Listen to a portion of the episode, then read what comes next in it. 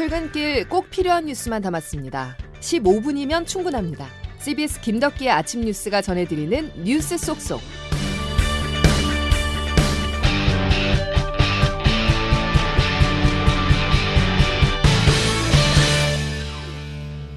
여러분 안녕하십니까? 1월 10일 김덕기 아침 뉴스입니다.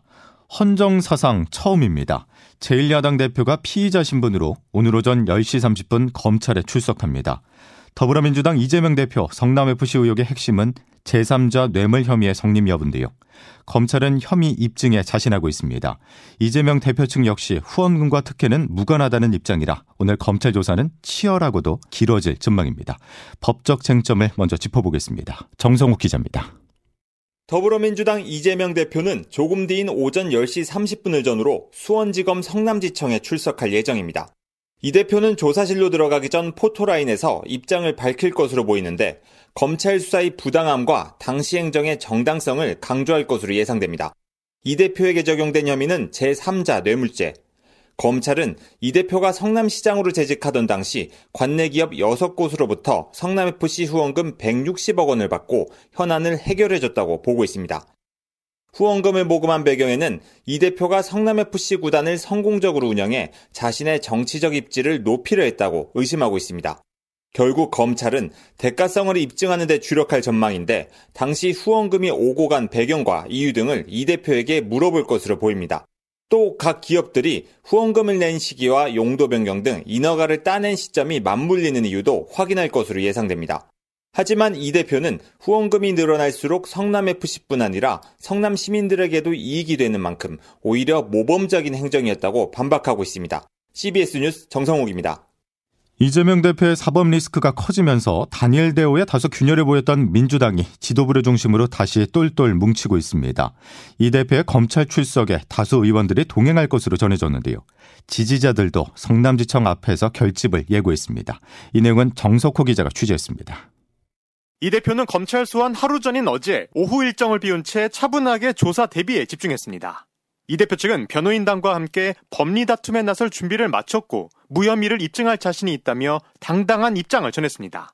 성남FC와 기업은 적법한 광고 계약을 맺었을 뿐 이를 검찰이 뇌물성 후원금으로 억지 해석했고 이 주장대로라면 대다수의 지자체가 위법 행위 중이라는 뜻이라고 주장했습니다.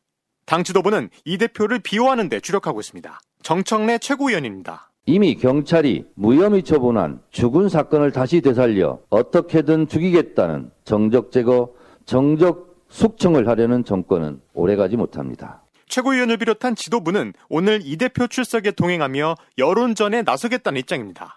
지지자들은 온라인 커뮤니티 등에서 이재명을 지켜야 한다며 성남지청 앞 집회를 예고한 상태입니다. 검찰 조사 초기인 만큼 민주당의 단일 대오가 유지되고는 있지만 이 대표의 사법 리스크를 당이 짊어지는 모양새가 부담스럽다는 지적도 상당합니다. 검찰 수사 상황에 따라 당과 이 대표의 분리 대응 주장 수위도 달라질 것으로 보입니다. CBS 뉴스 정석구입니다. 제1야당 대표의 검찰 출석 대단히 이례적인 일이고 검찰의 기소 여부에 따라서 정치적 파장이 상당할 텐데요. 장규석 기자와 조금 더 알아보겠습니다. 장 기자, 네. 이재명 대표 개인 비리 의혹에 민주당 의원들이 단일 대우를 형성한 이유 뭐라고 봐야 될까요? 네, 뭐 한마디로 여론전을 벌여서 기세 싸움에서 밀리지 않겠다 하는 입장으로 보입니다. 당 지도부와 지지자들이 총출동한 상황에서 이재명 당대표는 그 조사실로 들어가기 직전에 취재진을 향해 자신의 결백을 주장할 예정입니다. 그 이 대표가 성남시장 재직 당시에 성남 FC 구단주로 있으면서 그에게 구단 후원금을 유치하는 대신에 기업의 현안들을 해결해 줬다 하는 게 검찰 주장인데요. 예. 그 이미 경찰에서 무혐의로 한번 결론이 났던 건데 검찰이 이걸 다시 꺼내는 건 결국 정치 보복, 정적 제거 차원이 아니냐 하는 점을 강조할 걸로 보입니다. 정권이 사정 정국을 조성해서 뭐 아무 죄도 없는 당 대표를 무리하게 수사 선상에 올렸으니 당이 이 문제에 대해 직접 항의할 수밖에 없다 하는 논리를 내세우고 있는 건데요. 예, 예. 그 지도부 중에서도 특히 그 친 이재명계 성향이 강한 최고 위원 상당수가 동행 의사를 보인 걸로 전해지고요. 또 여론을 최대한 활용해서 검찰을 압박하는 전략이라서 오늘 민주당 지도부에다가 지지자들 그리고 또 이례적으로 민주당에서 버스까지 대절해서 출입 기자들의 이동까지 지원한다고 합니다. 예. 그러다 보니까 국민의힘에서는 민주당이 뭐 위세 과시에 나섰다. 또 국회와 민생을 인질로 잡고 이재명하고 결국 공범 역할을 하려 한다. 옥새 전략이다. 뭐 이런 공격에 나서고 있는데요. 이재명 대표 측에서는 뭐 이미 결백이 드러난 사안이니까 검찰 조사 전에 확실히 여론전을 펼치겠다. 하지만 그 검찰도 경찰에서 한번 무혐의 된 사안을 다시 꺼낸 만큼 이 증거나 법리를 최대한 탄탄히 준비해놓고 기다리고 있을 것이기 때문에 예. 어, 오늘 그 민주당 전체가 동원된 이 기세 싸움이 어떻게 판가름 날지가 관전 포인트가 되겠습니다. 예. 경찰이 뭐 지금 한 900명 정도를 배치를 했다라고 말이 전해지는 만큼 긴장감이 대단한데 네. 이 대표는 검찰 조사 이후에 곧바로 여론전에 나서는 거죠. 네, 검찰 조사 이후에도 여론전은 계속될 전망인데요. 이 대표는 내일 그 자신의 지역구가 있는 인천에서 국민 경청 투어를 이어갈 예정입니다. 그 당원들을 만난 자리에서는 검찰 조사와 관련한 소회를 아마 처음으로 밝히지 않을까 이런 예상이 나오고요. 예. 또 모레에는 또 설을 앞두고 신년 기자회견을 열어서 전국 현안에 대한 입장을 밝힐 예정인데요. 여기서도 자신을 둘러싼 검찰 조사와 이 사법 리스크 등에 대한 얘기가 나올 걸로 보입니다. 예. 이 대표의 정면 돌파, 설 민심에 또 어떤 영향을 미칠지도 지켜봐야 되겠군요. 네. 알겠습니다. 장규석 기자였습니다. 대장동 개발 특혜 의혹이 언론계로 번졌습니다. 화천대유 대주주 김만배 씨 측과 억대의 돈을 거래한 한겨레 신문 기자는 대장동 수사 당시 편집국 부국장이었던 것으로 드러나는데요. 김만배 씨가 자신에게 불리한 기사를 막기 위해서 언론계까지 손을 뻗쳤다는 해석입니다. 홍영선 기자의 보도입니다. 한겨레 신문 간부 A씨가 화천대유 대주주 김만배 씨 측으로부터 수표 9억 원 상당을 전달받은 것으로 파악됐습니다. A씨 측은 2019년 상반기에 아파트 분양이 당첨됐는데 정부 규제로 대출이 막히자 친분이 있던 김 씨에게 9억 원 상당을 빌렸다고 주장하고 있습니다. 2019년은 김 씨가 대장동 사업으로 2천억 원이 넘는 배당금을 받기 시작한 때입니다. 검찰은 대장동 수사 당시 A씨가 편집국 부국장이었던 만큼 기자들의 대장동 사건 취재와 기사 작성 과정에도 영향을 미쳤는지도 살펴보고 있습니다.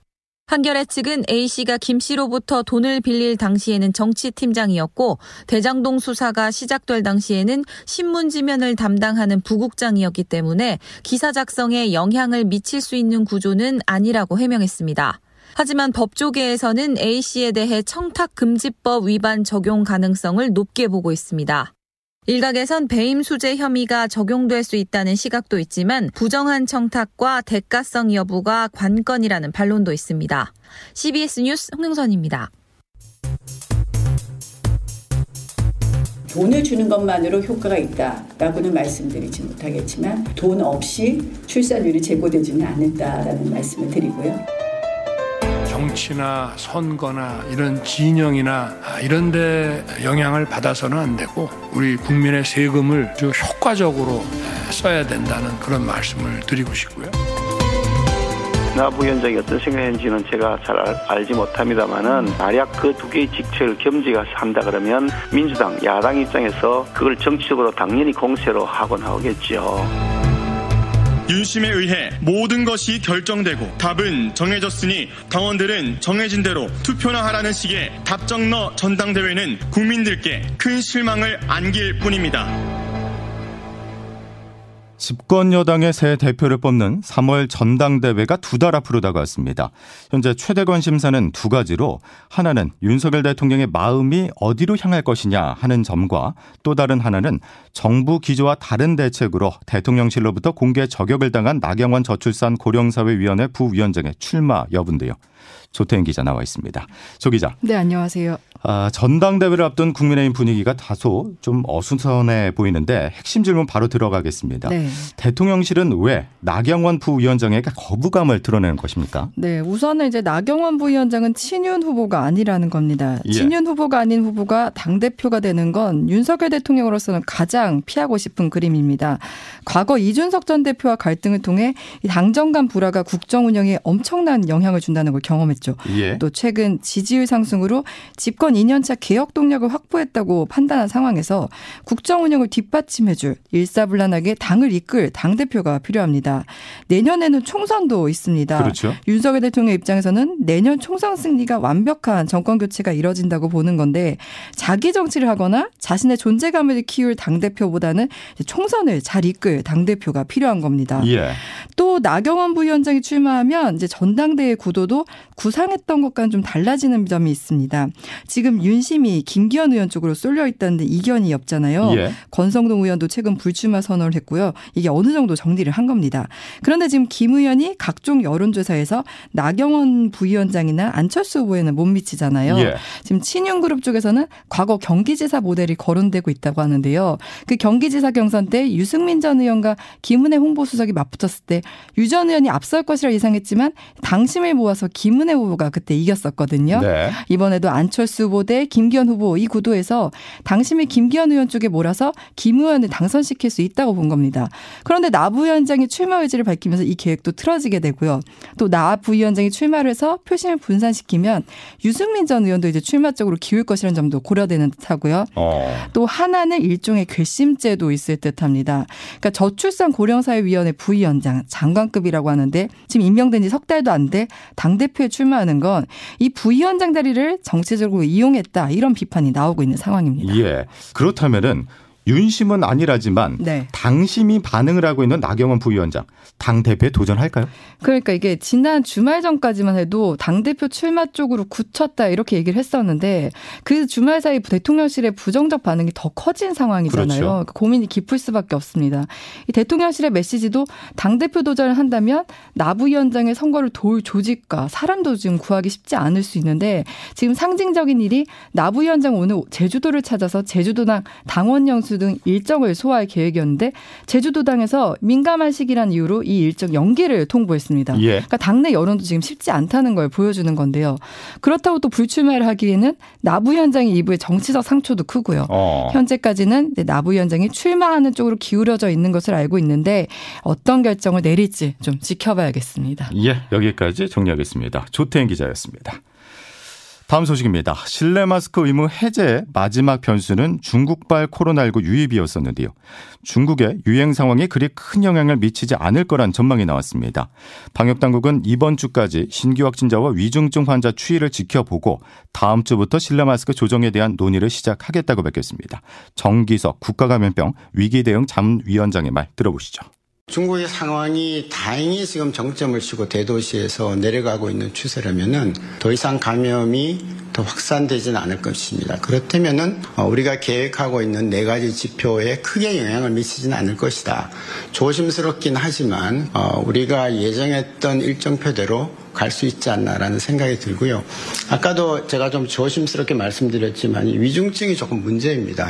이 숫자만 꺾이는 모습을 만일 이번 주에 우리가 본다면은 다음 주쯤에는 어, 실내 마스크 의무 조정에 대해서 정식으로 시작해 볼 수 있다. 친강 중국 신임 외교부장이 박진 외교부 장관과의 첫 통화에서 중국발 입국자에 대한 한국의 방역 강화 조치에 우려를 표했습니다. 친 부장은 한국이 객관적이고 과학적 태도를 갖기를 희망한다고 덧붙였는데요. 앞서 정부가 단기 비자 발급과 항공편 추가 증편 제한 등의 조치를 취한 바 있습니다. 윤석열 대통령은 질병관리청에 감염병 대응에서는 오로지 국민의 건강과 안전만 생각해야 한다면서 외교도 경제 통상도 고려하지 말고 국민 안전을 지키는 제도를 강도 높게 구축해야 한다고 말한 바 있습니다. 김덕기 아침 뉴스 함께하고 계십니다. 기상청 연결해 보겠습니다. 이수경 기상 리포터. 네, 기상청입니다. 예, 미세먼지 농도 어제보다 좀 나아졌을까요? 네, 서울을 비롯해 지역에 따라 고농도의 미세먼지는 다소 약해진 모습인데요. 지금은 미세먼지 농도가 나쁘지 않지만 오늘 낮 동안에 기온이 오르면서 다시 대기질이 나빠지는 곳이 많겠습니다. 이번 주는 주 중반까지 이렇게 공기질이 평소보다 좋지 않아서 야외 활동을 자제하시는 것이 좋겠는데요. 오늘 어제보다 추운 날씨지만 예년 이맘때 기온을 웃돌고 있습니다. 중부지방을 중심으로 영하권의 수은주를 보이면서 서울은 현재 영하 3.7도를 나타내고 있는데요.